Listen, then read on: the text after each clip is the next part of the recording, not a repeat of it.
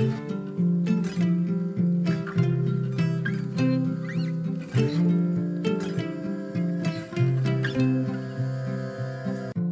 och välkommen till For Health med Anna Sparre.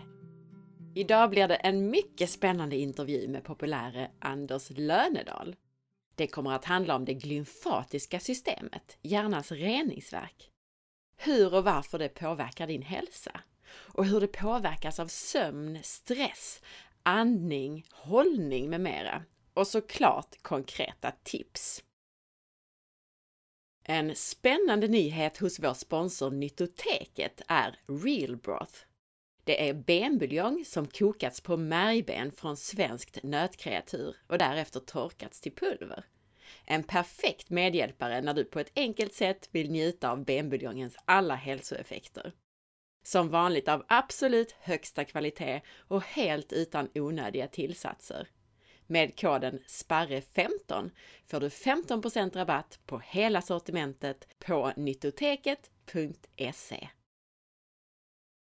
Stort tack till Biohacking Collective som tillverkar paneler för rödljusterapi.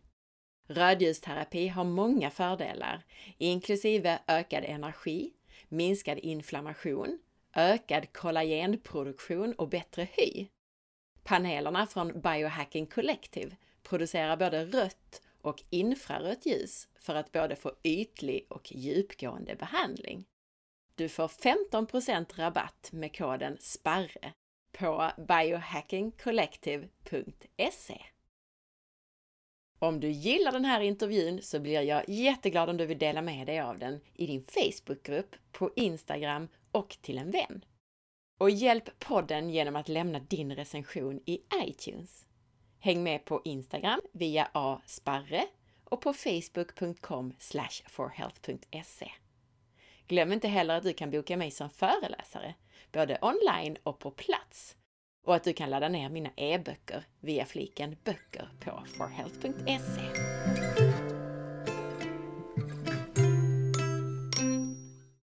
Idag ska vi alltså prata med Anders Lönedal som var med oss i de extremt populära avsnitten 119 och 120 som handlade om lymfsystemet om varför övervikt inte alltid är fetma utan kan bero på saker som stagnerad lymfvätska och felaktigt andningsmönster.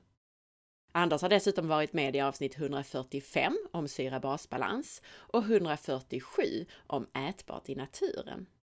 Anders Lönedal arbetar med ett område som kallas tillämpad psykofysiologi. Hur påverkar vi kroppens fysiologi, kroppens funktioner?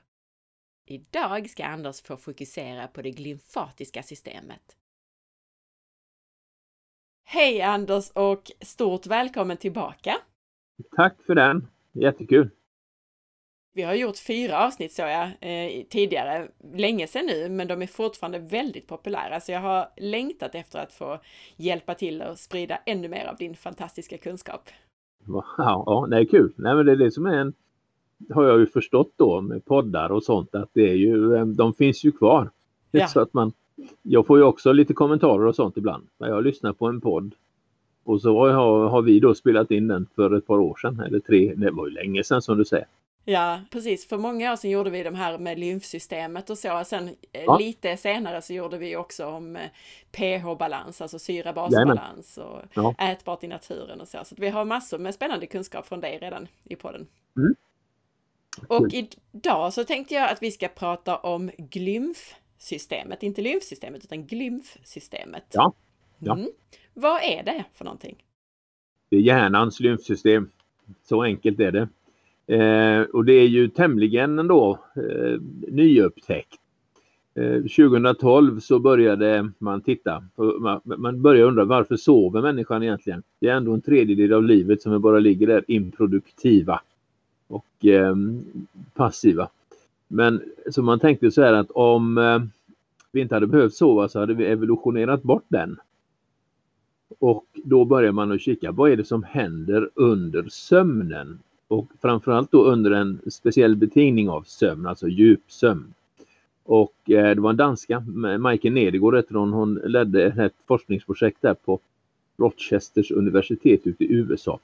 Och hon fick 2018 på hösten eh, förstadiet till Nobelpriset för upptäckterna här så att hon är säkert en Nobelpriskandidat för detta. Eh, vad man upptäckte då under djupsömn det var så fantastiskt som man faktiskt skrotade den första studien och började om från början och upptäckte att det hände precis samma sak.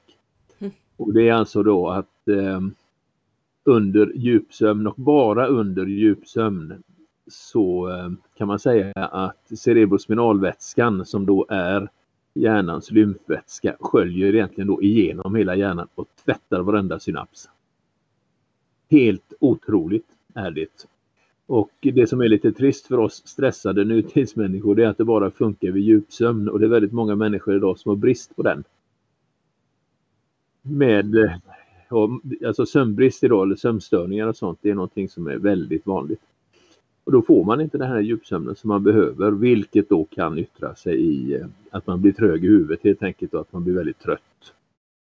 Men är det inte så att eh, alltså om vi sover lite för lite så prioriterar ändå hjärnan själva djupsömnen? Nej. Nej, det är inte så. För det finns det, ju sådana sägner. Det sägs ju, höll jag mm.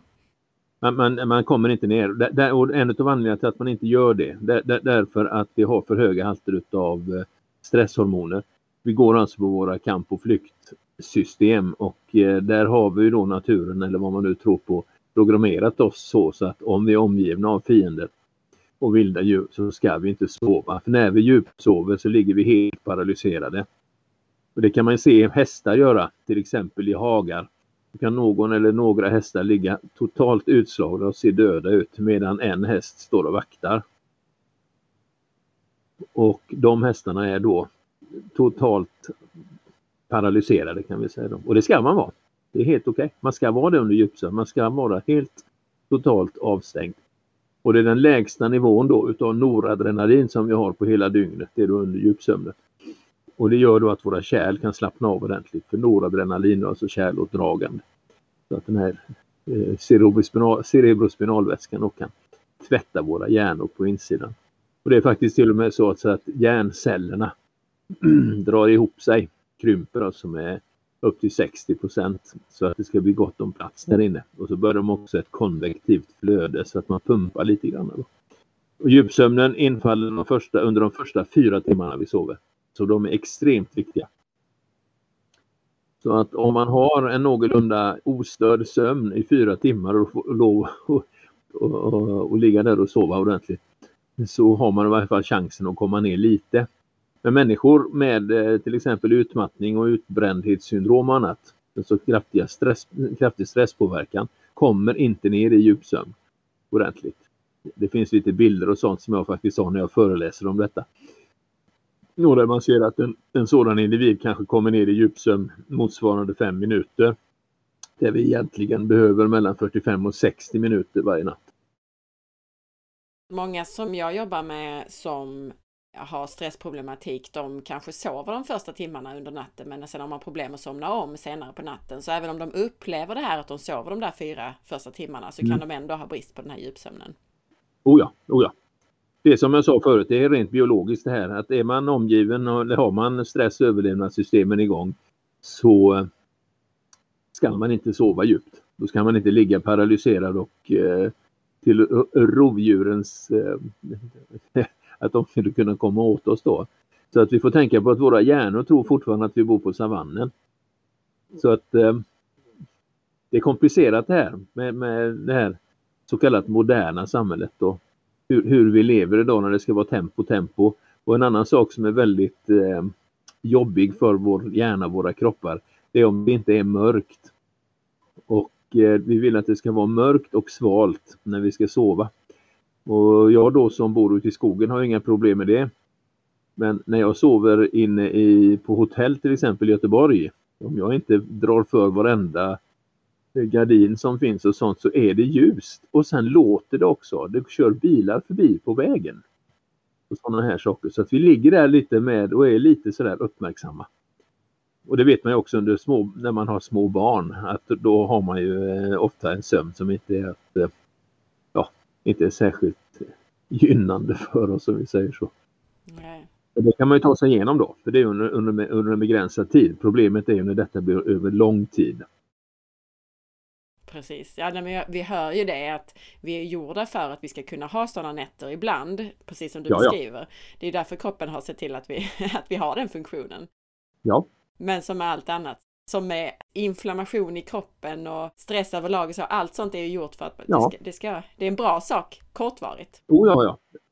ja och, och det, det, är, det är precis som du säger Anna, det, det är kortvarigt och kroppen skickar ju signaler till oss. Till exempel att nu är du faktiskt jättetrött, du kanske skulle vila. Men eh, då drar man i en, inte man ska jag inte säga, jag gör det inte. Men eh, en del människor drar i sig en energidryck eller en, eh, halv liter kaffe och så kör man igen. Mm. Och en sak som vi har infört nu då, vi människor. Vi, vi tycker att vi utvecklar samhället hela tiden men vi invecklar det egentligen för våra gamla hjärnor. Så är det det att vi har telefoner och paddor och tv-apparater i sovrummet. Och, och, det är inte riktigt tänkt så för att eh, våran fantastiska epifys, tallkottkörteln, som då ska eh, tillverka melatonin eller omvandla serotonin till melatonin innan vi ska gå och lägga oss där så vi blir trötta och fina. Eh, den störs väldigt mycket av ljus. Så om vi tittar in i tvn eller i paddan eller i telefonen alldeles innan vi ska lägga oss så minskar alltså eh, melatoninproduktionen drastiskt. Och det, är något, det kan man ju faktiskt bestämma själv då. Att lägg telefonen till exempel eller paddan i köket eller någon annanstans som inte frestas att kika på den. För det här med, med eh, sömnstörningar och det går långt ner i åldrar idag, det är något som är väldigt allvarligt. Efter 36 timmars eh, sömnstörning, eller störd sömn och inte fått sova ordentligt, så minskar den mänskliga hjärnans förmåga att eh, ta emot och lagra information drastiskt. Och det bör man ju tänka på om man ska försöka lära sig något nytt. Så sömn är inte bara att ligga där och slappa utan att det är, det är då hjärnan samlar ihop och lägger eh, ny information i olika mappar, samlar på dem och slänger iväg en del som vi kanske inte behöver. Så att sömn är någonting som vi verkligen skulle promota idag. Att verkligen och det borde alltså till exempel företagare tänka på. Det hur, hur, hur har de det? De, man, man, tappar ju faktiskt en hel del hjärnkapacitet ifrån sina anställda. Om det går på högt tempo hela tiden. Mm. Och det som du sa här nu sist då med melatonin och så, det är ju då också en förutsättning för djupsömn och då för glymfsystemet. Absolut, absolut. Det är så det är. Allting hänger ihop. Och det, det finns ju då om man säger så ingen glymfvätska. Eh, eh utan att det är ju cerebrospinalvätskan som är hjärnans lymfvätska. Och antingen, anledningen till att de döpte det till G, glymphatic system det, var, det finns något som heter gliaceller som bygger upp rör runt våra nerver och runt, ja, de finns överallt. Eh, uppe i våra hjärnor och i med G som i glia då blev det ett glymf, glymfatic system. Men att det är det som är jag säger, lymfkärlen i hjärnan då kan man kalla det för. Och den vätskan du pratar om kan man också kalla för ryggmärgsvätska, eller hur? Ja, det är den. Den kallas ibland för likvor till och med. Och eh, alltså cerebrospinalvätska och, det den, och spinal är ju då ryggmärg. Och den tillverkas i våra fyra hålrum, ventriklarna, hjärnan med mellan, det är lite olika bud där, men någonstans mellan 2 och 5 deciliter om dygnet. Och eh, den ska ju då cirkulera precis som lymfvätskan ska göra. Det är alltså ett glymfatik, lymfatiska systemet, ett cirkulationssystem. Så att den tvättar ju då i vaket tillstånd så tvättas ju hjärnan och ryggmärgen på utsidan. Ja, ryggmärgen har ett litet hål i sig också. Så att eh, den, den, tvättas ju lite på insidan också. Va? Men under eh, djupsömn då så tvättar man allting på insidan, att det kan skölja igenom ordentligt. Vilket då är fullständigt avgörande då för en, eh, en, en god hälsa. En ja. god mental hälsa också. Precis, för om vi kommer in då på, på rollen av det här glymfatiska mm. systemet, för du säger precis att det städar, men vad är det den behöver städa för någonting? Allt skräp som blir uppe i skallen utav alla synapsernas elektriska aktivitet. Man kan också se nu när man har börjat att fördjupa sig, alltså, man är, alltså glymfsystemet är ju egentligen i sin linda. Det är ju, det, det, vi kommer säkert att, att, att få höra ännu mer om det framåt. Men vad man har sett att det som följer med den här eh, cerebrospinalvätskan då ut ur hjärnan efter djupsömn. Det är bland annat det här beta-amylas, det placket som eh, ger oss Alzheimers. Och det kan ju vara skönt att bli av med. Ja, precis. Så det är det man har sett först här. Och man ser också, eh, det eller ska jag säga så man ser att det finns indikationer då på att ett, eh, en, en hjärna som aldrig får slappna av ordentligt och aldrig blir tvättad sig då på insidan är ju då också då känsligare för eh, MS, Parkinsons, alla hjärndegenerativa sjukdomar egentligen. Så att det där med sömnen, det, det, vi får inte underskatta den. Och man, man, kan alltså ta igen en dålig natts sömn natten efter, men man kan inte köra skiten ur sig hela veckan och tro att man ska sova i kapp på helgen. Det funkar tyvärr inte så. Är det någonting som vi behöver veta kring eh, hur det ser ut, alltså anatomiskt det här glymfsystemet? Är det någonting där som vi behöver eh, reda ut tycker du? Ja, egentligen om man tittar på en hjärna i genomskärning så ser man ju att vi, vi har ju fyra hålrum, alltså ventriklar.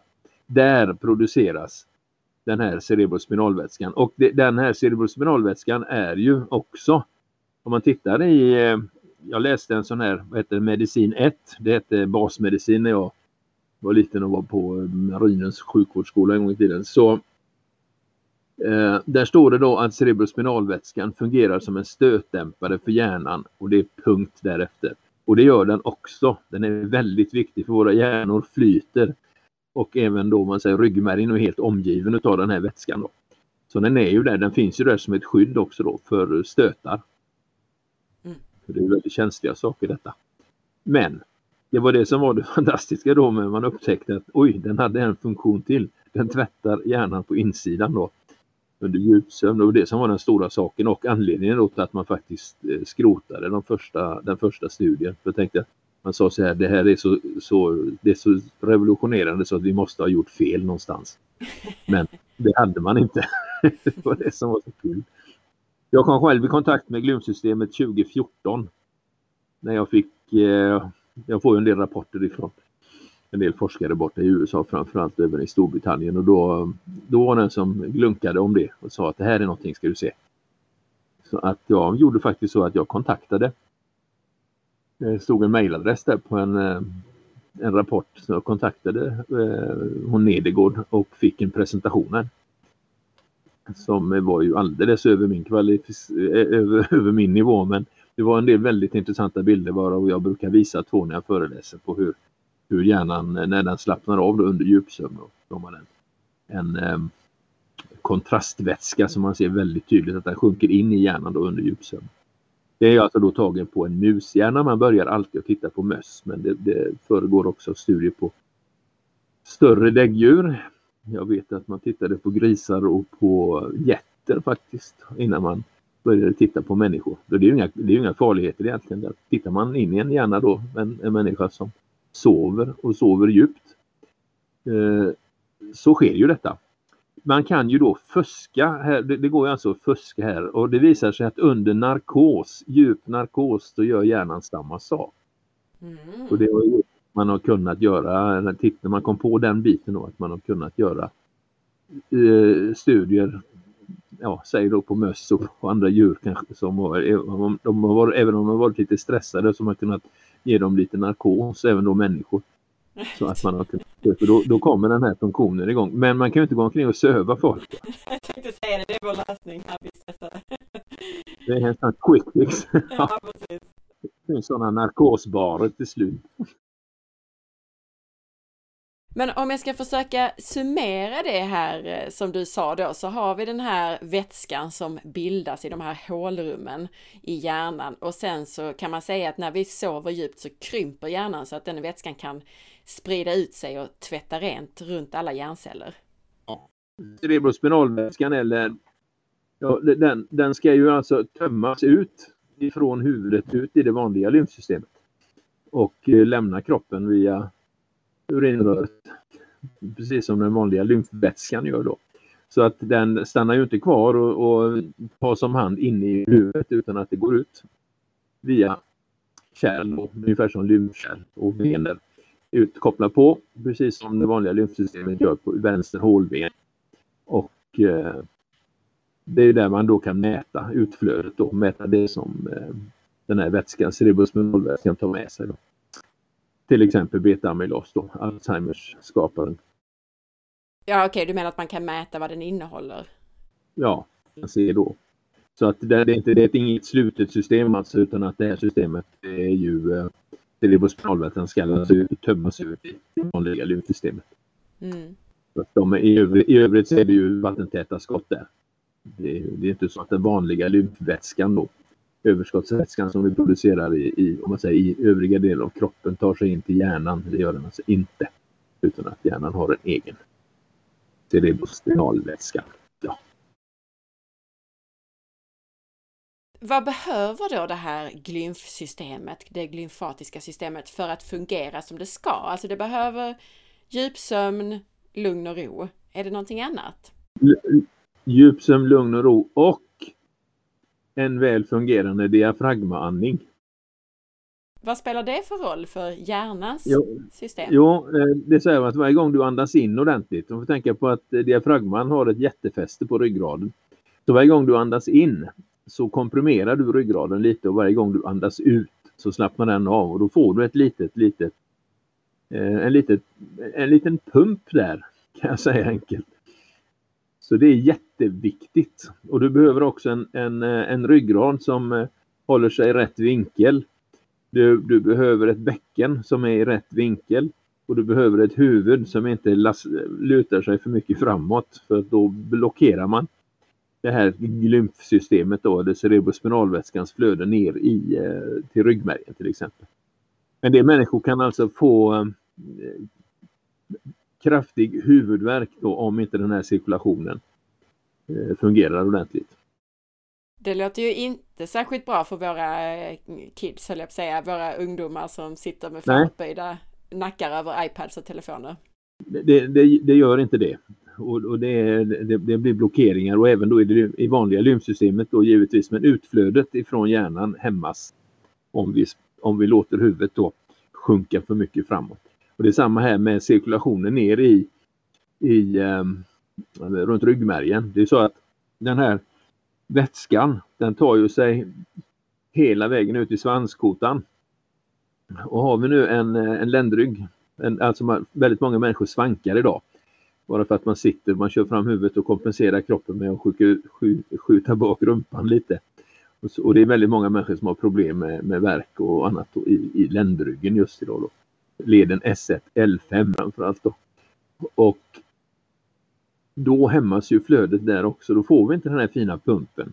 För även när du andas in ordentligt, om du står rätt upp och andas in sådär vackert med diafragman, så får du alltså en liten rörelse i bäckenet också när man pressar då, säg, tarmpaketet neråt vid inandning och, det får, eh, och, och bäckenbotten faktiskt flexar lite neråt också då vid inandning. Och när vi andas ut då så åker bäckenbotten upp och putta på eh, tarmpaketet lite grann då så att diafragman då kan landa i sitt övre läge. Så den är en, en pumpenhet det här då, diafragman och bäckenbotten. Och då får man alltså den här lilla, lilla gungningen i bäckenet, man ser det. Man, man känner den definitivt inte. Men den finns där. Och det behövs alltså då för en väl, en, en väl cirkulerande cerebrospinalvätska. Så väldigt mycket av det vi gör idag, hur vi håller våra huvuden, hur vi sitter vi håller på att sitta ihjäl oss. Sitta i den nya rökaren, säger man. Det gör att vi hämmar cirkulation och inte bara hjärnans glymfsystem cirkulation utan även det vanliga glymfsystemets cirkulation. Så det du säger här är för att förutom sömnen och lugn och ro så behöver vi alltså den här pumpfunktionen, precis som att lymfsystemet har pumpfunktion som du beskrev för oss i vaderna framme ja. bland annat så har vi den här och också diafragman då. Men att vi, ja. då har vi diafragman som är pumpsystemet här för ja. hjärnans, det här glymfatiska system. Och för att Absolut. det ska fungera så behöver vi ha en bra hållning. Bra hållning och vi behöver också röra på oss. Alltså, allting hänger ihop här och det, det, här är så, Anna, detta är så, det här är så basalt, så basic om man ska prata lite utrikiska. Så att det, det, det, det enkla har blivit det svåra idag. Ja men det är ju det, det är ju det basic ja. som vi har problem med. Vi, vi får ja. inte lugn och ro som vi ska. Vi äter mat som inte är basic. Ja, ja, och, och så vidare. Mm. Mm. Du beskrev det här vad som kan hända då om det inte funkar. Vi får inte en städad hjärna och då ökar risken för de här degenerativa sjukdomarna inklusive Alzheimers och Parkinsons och MS och så vidare. Ja. Men eh, finns det några symptom på ett dåligt fungerande glymfsystem? Symptom då på ett, äh, ett lymfsystem som inte funkar riktigt som det ska eller cirkulerar som det ska. Eh, det är att eh, ganska svår ibland så här, migränliknande huvudvärk. Eh, tryck bakom ögonen. Eh, man kan också få, man får tänka på att ögonnerven eh, ligger ju under hjärnan. Så får vi lite förökat tryck inne i skallen så kan det bli svårt att fokusera. Det, kan man, eh, det är ofta ett av de första symptomen på att det inte funkar riktigt som det ska. Det är just att man kan få svårt att fokusera. Och många har det på morgonen och en som sa det att de ska sätta sig i bilen på morgonen så var det jättejobbigt. Bara för att eh, det var som en kikare som man inte kunde ställa rätt. Och sen efter en tid hon hade rört på sig lite så släppte det. Och det var ju för att cirkulationen kom igång då. Men och huvudvärk då som sagt är också väldigt vanligt och en viss, en del säger att de känner sig lite, ja, ett ökat tryck helt enkelt. Man kan känna sig väldigt trött och lite förvirrad. Men huvudvärken och eh, synproblem, det är de allra vanligaste. Men om man nu inte har de symptomen men ändå är en stressad person, kan man utgå ifrån att det funkar okej okay, eller ska man ändå tänka sig då att eh, nej, det, det, det, funkar nog inte som det ska för jag, min sömn är antagligen för lätt? Man, man har ju ofta en liten sån här eh, innan kroppen försöker kompensera på alla sätt som går. Eh, bara att vi ska vara, vara fungerande då. Men eh, ju längre tiden går så man kan säga så här. Eh, mina allra yngsta klienter har väl det de brukar uppvisa är huvudvärk. Och det kan vara flera olika anledningar, stress av andra orsaker om man säger så med migränliknande huvudvärk och sånt. Då.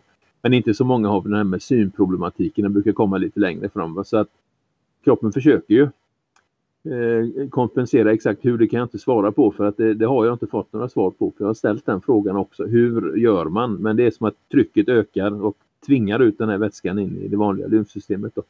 Och vid ökat tryck får man ofta då ökat, eh, ja, då, då får man kanske då lite problem med ögon och eh, den här huvudvärken då och så kan ju den släppa.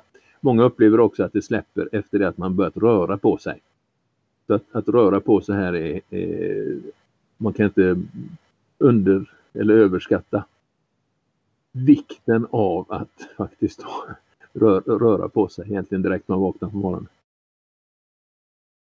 Det var en av mina frågor det här, hur kompenserar kroppen om vi gör fel? För den gör ju alltid det, den kompenserar ju så gott den kan. Alla fel Hela, vi gör. Mm. Absolut, hela vägen, ända fram till den inte, inte orkar mer. Då, då, då, får vi ta hand om det på annat sätt. Det bästa är om man kan lyssna på kroppen medan den viskar så slipper vi ju ta hand om när den skriker sedan. Just det. Och jag har också hört den där liknelsen att det är lite grann som när vi försurar en sjö, att man märker ingenting förrän det, alltså den, den kompenserar, kompenserar, kompenserar tills det absolut inte ja. går längre. ja, plötsligt är den helt, ja man kan ta, till exempel kan man ju ta Östersjön som ett exempel. När jag var liten fanns det ingen algblomning. Det gör det nu för den är så jävla övergödd. Mm. Förlåt språket. Ja. ja. Så att när man då får de här symptomen som huvudvärk till exempel, vissa kanske får det kring ögonen och i värsta ja. fall går det riktigt långt så får man då degenerativa sjukdomar av det också. Ja. Min fråga var egentligen vad man har gjort för fel, men det har vi väl kanske då kommit in på, alltså att vi, vi är för stressade, sover inte tillräckligt, har dålig hållning, dålig andning. Är det de grejerna? Ja, det, det är egentligen det. Just hållningen, den, den, eh, jag, jag tittar ju på många människor och träffar många, men eh, åker tåg ofta och jag blir fullständigt förskräckt när jag ser hur folk håller sina huvuden när de tittar på sina telefoner. Jag såg en ung man en gång nere i Skåne var det, i Eslöv. Vi kör åkt i Eslöv med tåget. Han hade sitt huvud 90 grader ut, ner ifrån eh, axlarna och ut neråt. Oj. Och ska man få mitt huvud dit så måste man bryta min nacke. Ja, det låter väldigt eh, onaturligt. Ja, det är helt otroligt och han var lymfplufsig, kanske 14-15 år. Ja. Jag tänkte, det där blir inte bra. Man, jag kan inte gå fram och säga det till alla människor heller, va? Men, men, av olika skäl. Men jag tänkte, det där blir inte bra. Det, det, det gör inte det. Och det, jag tycker det är så synd att eh, och det är ju det att vi, vi premierar ju då att man ska sitta vid datorer mycket och jobba. Och man ska, skolbarnen ska sitta och jobba vid datorer och paddor och sådana här saker. Så glömmer vi den här livsviktiga rörelsen och hållningen. Vet, axlar ska inte vara framåt. De ska vara, hänga bredvid kroppen och när man står upp ska, ska händerna vara efter benen. De ska inte vara fram på låren som man ser en del människor idag.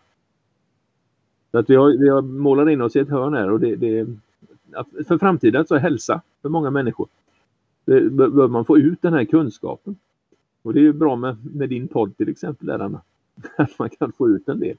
Ja, och just när det gäller hållningen så har vi gjort massor med avsnitt, bland annat med Marcus mm. Greus där. Ja, han är grym. Han är ja, fantastisk. Ja. ja, men precis. Så att där får man, där kan jag rekommendera, det är säkert 15 avsnitt och det första är, heter 176 om jag inte minns fel, så då kan man börja mm. med att lyssna ja, där. Det är bra, jag tipsar lite folk om.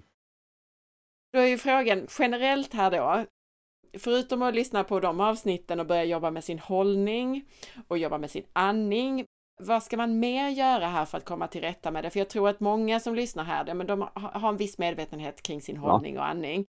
Säkert behöver man mer andningsövningar och så, men, men jag tänker att många har nog just det där problemet att oh, oh, jag är nog den där stressade personen som kanske sover lite mm. för lite eller sover kanske framförallt för lätt. Vad ja. gör jag, tänker den personen då? Ja, vad gör jag? Ja, det, det så gäller det att skapa en bra sömnmiljö svalt och mörkt. Inga tv-apparater, inga paddor, inga telefoner. Inne i, tele, inne i telefonen, ska jag säga. Inne i sovrummet. Det är faktiskt jätteviktigt. Det är som jag sa förut där att vi bara att titta in i telefonen alldeles innan man ska somna gör att eh, melatoninproduktionen minskar med nästan 50 procent. Och det är inte bara att det är ljust. Hjärnan ska processa information också. Och det är det som är så viktigt att komma ihåg, att så fort man tittar in i den då så måste hjärnan ta hand om det den ser. Och därför så kan den inte slappna av med en gång. Och sen givetvis att man eh, har en bra, att man andas på ett bra sätt. Och att man inte använder egentligen då telefon och paddor och sånt där och tv kanske 30 minuter innan man går och lägger sig. Bara för att låta hjärnan slappna av. Sådana här saker, det är små grejer som är jätteviktiga. Och en annan sak som är jätteviktig är att vi sträcker på oss. Det på, alltså när vi har huvudet lutat framåt så är det så. Det finns ju, alla känner till kamp och flykt. Men det finns ju på engelska säger man fight, flight, freeze, alltså frys, det har vi på svenska också. Och sen finns det fån på engelska, en fjärde som man har lagt till. Och fån betyder egentligen fjäska på engelska, men man eh, har det i betydelsen av foga sig. Man ger upp när man kör fram huvudet. Så när man sitter på det sättet då va, så är kroppen i ett konstant stresspåslag fast eh, ett uppgivet sådant. Och där finns ju forskning på motsatsen där också, det här med att man använder sig av power poses när man verkligen sträcker på sig. Kanske gör segergester så, hur det minskar stresshormoner. Så det är ju jätteintressant. Ja, visst, visst, visst gör det det. Och en av mina professorer borta i USA, Eric Pepper, han kom ut med en bok eh, i höstas som jag fick jag läste igenom lite av den och kom med lite tips och lite annat. Och, eh, eh, som heter Teknikstress och hur den nya moderna tekniken kapar våra hjärnor. Och, och det är så vet du, att om du sitter på tåget eller någon annanstans och det sitter en bredvid dig som tar fram sin telefon eller sin padda så måste du titta på den när de kör igång den. Därför att din hjärna indikerar en rörelse där och det kan vara något farligt. Så därför måste vi titta och idag då så är vi hela tiden på språng, alltså vi är hela tiden igång då i och med att vi får så mycket intryck. Och sen finns det andra evolutionära fällor, det är alltså den första evolutionära fällan och, och eh, sen har vi andra evolutionära fällor med Eh, socker och, med, och salt och fett och eh, en sak också som man kan tänka på, det är ju som är allvarlig, jag har inte tänkt på den själv förut. Det är det att om man har näringsbrister vilket många har idag som äter inte vart egen föda, så har vi evolutionära fällan att då ska vi inte röra på oss. Har vi näringsbrister är det svält och då ska vi sitta still. Och det har man alltså uppmätt nu då, i, eller han har gjort det i sin forskning här borta i, i USA och ser det på en del unga människor som inte rör på sig alls. Och det är bara därför att de har inte näring, näring i kroppen så de orkar röra sig. Och då säger evolutionen sitt på rumpan. Ja, det är intressant att de kan vara överviktiga och samtidigt ha näringsbrister och, ja, visst, visst. därför bli tillsagda av kroppen att sitta still. Ja, sitta still. Jag har ett visst förflutet för Volvo lastvagnar. Jag hade ansvar för Afrika några år och var uppe i flyktingläger i Etiopien under stora svälten där på 80-talet. Och eh, jag kan väl säga där att i de lägren så fanns det inga gym. Nej. Men folk satt i skuggan och väntade. Och, och det var det, nu, nu, förstår jag varför mycket mer och tänkte så varför skärper de sig inte och gör något av sitt liv ungefär. Nej, det tänkte jag inte för det gick ju inte där. Det var ju krig också. Men eh, nu har med, med den här sen, sentida nu, forskningen på just detta området så det, det, gör ju att sättet vi lever på och det vi stoppar i oss det, det, det tar ju oss inte framåt som art direkt utan snarare sagt tvärtom. Och vi blir ju känsligare. Vårt immunförsvar fungerar ju inte heller till slut. Det har man ju märkt nu då. Om vi fortsätter på det här med då hur vi kan påverka kroppens glymfsystem mm. på ett positivt sätt. Så du sa det här med det, jag kallar det för sömnhygien egentligen. Ja. Det och det inkluderar det här med skärmarna och du sa det här med hållningen, att vi ska sträcka på oss och så vidare. Finns det några andra tips eller övningar som vi bör göra? Bör vi göra någon form av andningsövningar innan vi går och lägger oss? Ja, an, an, att, att, andnings, att använda andningen som ett redskap för att slappna av, det är, det är väldigt många som gör. Alltså att man ligger ner. Till exempel då på rygg och andas in och andas ut eh, långsamt och fint genom näsa som är det biologiskt korrekta sättet att andas på. Och, och det är många, det, mina klienter börjar ju ofta med det direkt i, i och med att ja, jag instruerar ju dem i detta då och många säger så här att jag kan inte, jag skulle andas fem minuter i, på, på, på, kvällen innan jag går och lägger sig då. Jag kommer nog fan inte mer än till tre. Så sover jag. Så det är ett väldigt bra sätt att få kroppen att landa. Det kan ta lite tid för kroppen att vänja sig dock. För är man van vid att vara lite på, på språng så vill ju inte kroppen bara slappna av direkt. Utan man, det kan ta några dagar innan man, kroppen förstår och hjärnan förstår att nej, hon, hon eller han, han menar allvar här vi ska sova i natt. Och det är alltså ett bra sätt för kroppen då att man skickar en signal till kroppen att nu är det avslappning som gäller. Så det dina klienter gör är alltså att de gör de här andningsövningarna när de går och lägger sig i sängen? Ja, morgon och kväll brukar man göra det då. Ger du dem några mer instruktioner än att man ska, ska vi säga, få ner andningen genom näsan hela vägen ner i magen? Är, är det någonting annat de ska tänka på? Ja, det är bara för att få igång en biologiskt korrekt andning. Ofta så får man ju, den första övningen är då med höger fot på andra sidan eh, vänster knä då för att få eh, bäckenregionen att slappna av lite grann och för att få eh, bröstkorgen för att man ska ju andas då. Lite rörelse i magen ska man ha men lungorna sitter i brösthålan. Så att för att fylla dem så ska ju bröstkorgen vidga sig lite utåt och uppåt då. Samtidigt som givetvis när det är för att man trycker på tarmpaketet och så, så får man ju lite mage. Men andningsrörelsen ska inte bara vara mage, att man andas in och trycker ut magen. Va? Då, då, trycker man ut magen, det kan man ju testa själv. Trycker man ut magen så drar man åt, eh, spänner man muskulaturen i nedre delen av bröstkorgen. Och då kan inte diafragman röra sig. Så att kroppen ska, man ska bara slappna av egentligen. Låt, eh, kroppen ska sköta detta själv. Och jag tycker det är ju bedrövligt egentligen Anna, att man i detta upplysta tidevarv ska behöva lära människor det mest basala, alltså lära dem att andas. det är ju rätt, det är helt galet egentligen. Just den övningen som du beskrev där man korsar då eh, över, den, den, har du beskrivit i avsnitt 120 innan, men jag tror ändå det var så pass länge ja. sedan att kan vi ändå förklara lite närmare vad du menar det här med korsa över?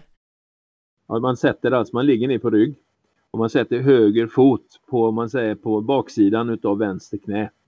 Eh, det, det, får faktiskt eh, bäckenregionerna slappna av lite grann. Musklerna på sidan slappnar av.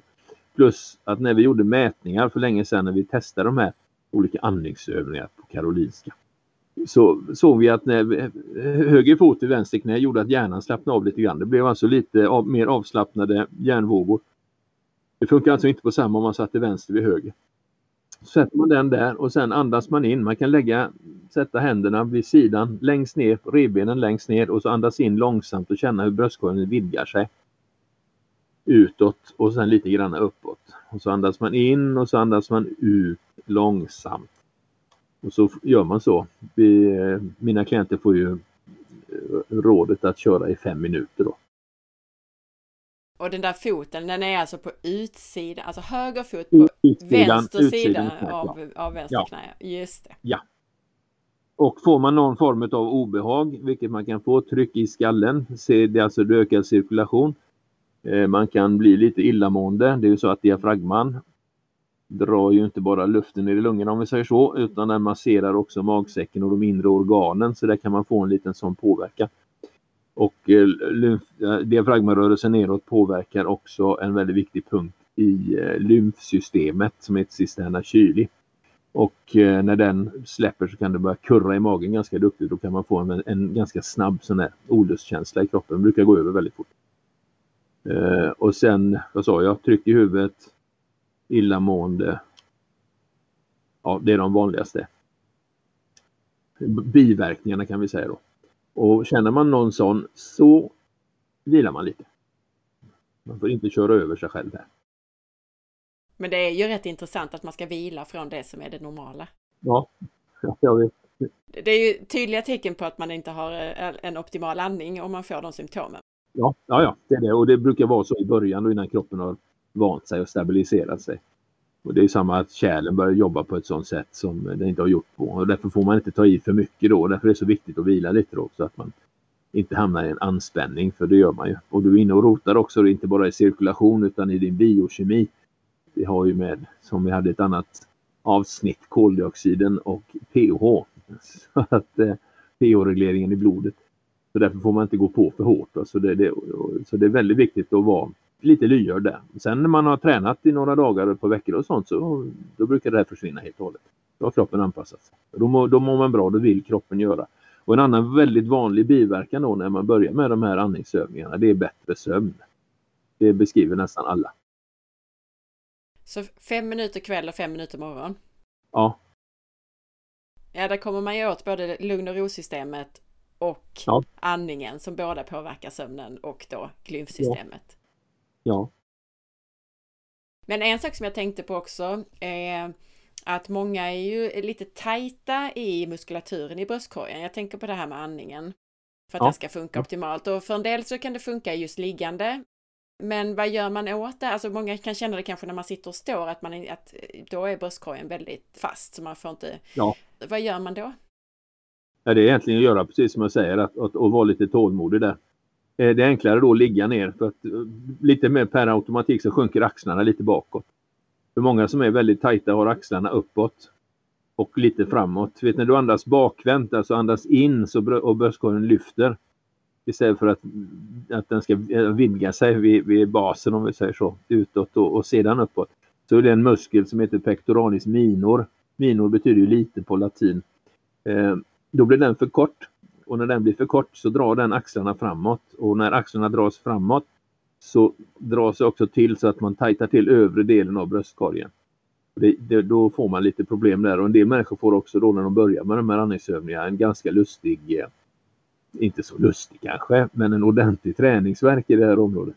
Mm. Bara genom att få igång sin diafragma. Då. Det är väldigt många muskler på ryggen, i axlarna, axel, nacka och eh, ja, man tar eh, de här interkostalerna mellan revbenen så som inte har rört sig på flera år. De ska också börja flexa upp, upp ut och in, fram och tillbaka. Och det är stora kraftiga saker. Så att man, det, det sker väldigt mycket bara i ett andetag. Som man inte tänker på. Konkreta tips och bra förklarat här om det här komplicerade systemet. Det jag tänkte höra också är, det brukar ju finnas missuppfattningar eh, om det här, så jag tänker vad är de vanligaste missuppfattningarna när det gäller både lymfsystemet och glymfsystemet? Jo, eh, det första om man tar eh, glymfsystemet då, det, det, är det här med eh, egentligen med eh, att eh, det sköter sig självt. Men det är ju så här med, med hjärnan, om det inte cirkulerar, det är ungefär, om man ska ta en liknelse, så är det som att inte ha en, eh, en luftpump i ett akvarium. Det slaggar igen. Och växer igen. Det måste alltså, det ska vara friskt och genomskinlig den här vätskan. Så, så många av de eh, missförstånd där är att det spelar ingen roll vad man gör. Det är samma med lymfsystemet egentligen. Det, det, man får tänka på att detta är system. Det är alltså någonting som vi påverkar. Det är ett cirkulationssystem. Det, det måste pumpa. Och väldigt stort ansvar här har vi ju då själva med hur vi lever och hur vi andas faktiskt. Så att eh, det finns inga fria luncher. Vi måste eh, förändra saker om vi vill må bättre. Så att många tycker att ja, jag klarar mig, jag, jag kan ju liksom sova och jag sover i kapp och sådana här saker. Och en del förringar alltså sina sömnbehov. Det är ett, ett väldigt vanligt eh, missförstånd här då. Vi, vi har en, eh, en, ett biologiskt behov här och det är mellan 45 och 60 minuters djupsömn varje dygn. Och det, det, är liksom inte macho alls att säga att man inte behöver sova. Det, det är korkat. Mm. Det, men det är tyvärr så att många tycker att nej, ja, det, det, det funkar. Jag, jag sover bara ett par tre timmar sen så kör jag igen. Va? Och, och, det är ju en garanterad väg mot en hjärtinfarkt så småningom. Och där kommer jag på att vi kanske ska förtydliga det att djupsömn, det är inte så att vi har djupsömn hela tiden när vi sover. Nej, Utan nej, det kommer nej, ju nej. under vissa specifika delar av en sömncykel så att man behöver några Ja. stycken sömncykler för att skapa ihop de där minuterna, eller hur? Oh, ab- absolut, det är ju det. Du har ju den, den första sömncykeln om man säger så. Man ofta rycker till och så somnar man. Och sen så har du ett och två och sen eh, så har du ju REM-sömn när vi drömmer och ögonen rör sig fram och tillbaka. REM står ju för Rapid Eye Movement. Och sen sjunker vi ner i djupsömn. Och sen sover vi djupsömn.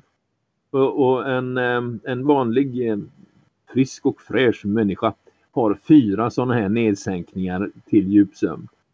Ja, det är de allra flesta man har märkt och gjort sådana här mätningar på. Du har fyra stycken sådana. Okej, då så har vi de, alltså de ungefär- fyra första Ungefär en sömncyklerna. kvart varje gång. Ja, och de fyra, så en, ja, vad säger en, eh, en tio minuter, en kvart varje timma. De första fyra timmarna ligger vi djupsömn. Och om man blir väckt under djupsömn, det har hänt mig några gånger i livet, så är man inte människa på ett bra tag efteråt. Hjärnan är inte riktigt med. Nej, nu- det, det har jag också Nej. märkt. Ja. Och nu, nu jag tänka på det nu när vi vet att hjärnan faktiskt krymper och pumpar och har sig. det är inte så konstigt då. Nej. Att det tar en stund innan den blir normal igen. Ja. Är det någon missuppfattning eh, om lymfsystemet som vi bör ta? Ja, missförstånd och missförstånd, men, men det är ju ofta vi, vi tar väldigt ofta kroppen och, och systemen vi har för givna. Att vi, vi ska inte, behöver inte tänka så mycket på dem. Och, och en kropp som är i balans, den behöver man inte tänka på så mycket på om vi säger så. Det är bara att hålla den där. Men igen då, rörelsen. Rörelse, rörelse, rörelse. Extremt viktigt för alltså, att få ett fräscht och ett bra cirkulerande lymfsystem. Sen är det också så att vid eh, muskelrörelser så skapar vi den här överskottsvätskan som blir lymfvätska då. Och även så kallad interstitialvätska och den cirkulerar ju med hjälp av rörelse och diafragmaandning. Så även här då så har man ju det här med ett gott och biologiskt korrekt andningsbeteende och andningsmönster. Helt avgörande för cirkulationen. Stillasittande igen då. Man, kan, man, man, man, man vilar ihjäl sig idag eller sitter ihjäl sig. Det är, det många tycker att det är lite jobbigt när man säger sånt till dem men det är faktiskt sant. Vi, vi måste upp. Du vet att vi, vi har gått ifrån ett bondesamhälle.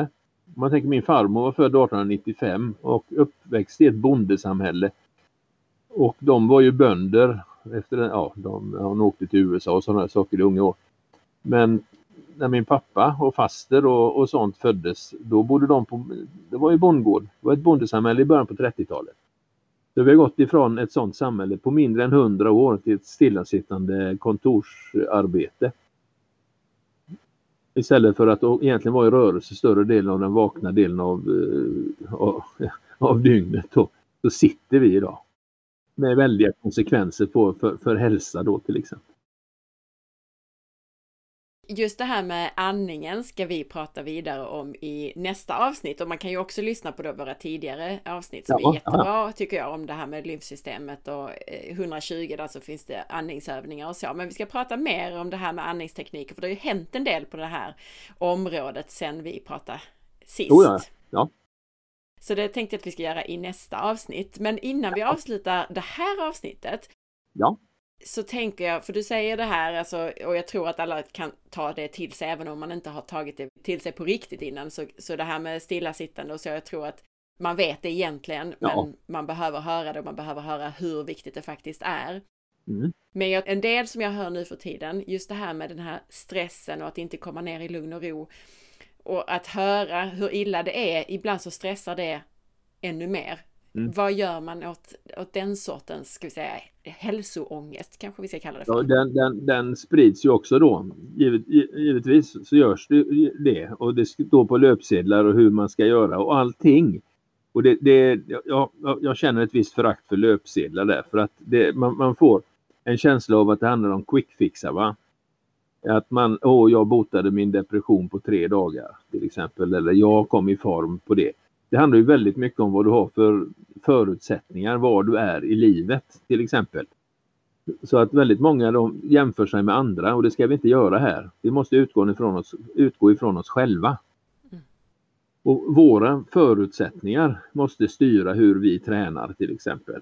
Och hur vi gör. Och att göra allting på en gång. Jag vet när jag träffade en klient för några år sedan som sa så här till mig. Nu ska jag väl sluta röka också.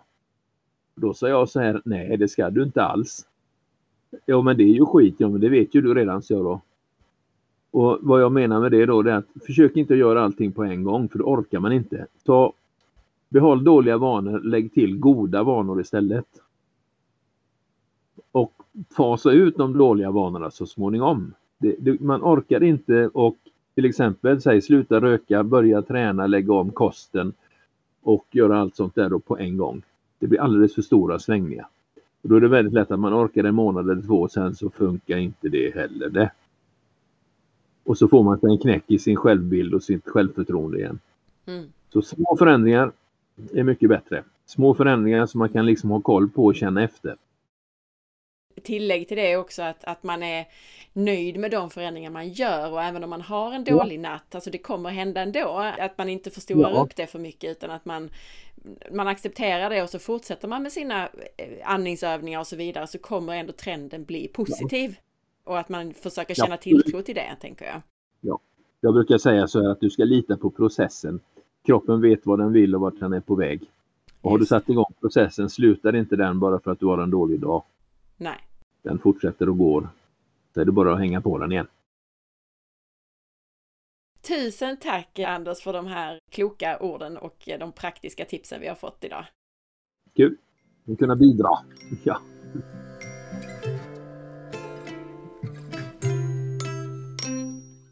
Tack för att du lyssnade. Jag hoppas att du gillade avsnittet. Glöm nu inte att dela med dig till en vän som borde lyssna och dela eller länka till avsnittet i dina Facebookgrupper och på Instagram. Glöm nu inte att gå in i iTunes eller i din app på mobilen och lämna din recension. Det går att göra mer än en gång. Missa inte att följa med på facebook.com forhealth.se och på Instagram via asparre. Ha nu en underbar dag så hörs vi snart igen. Hejdå!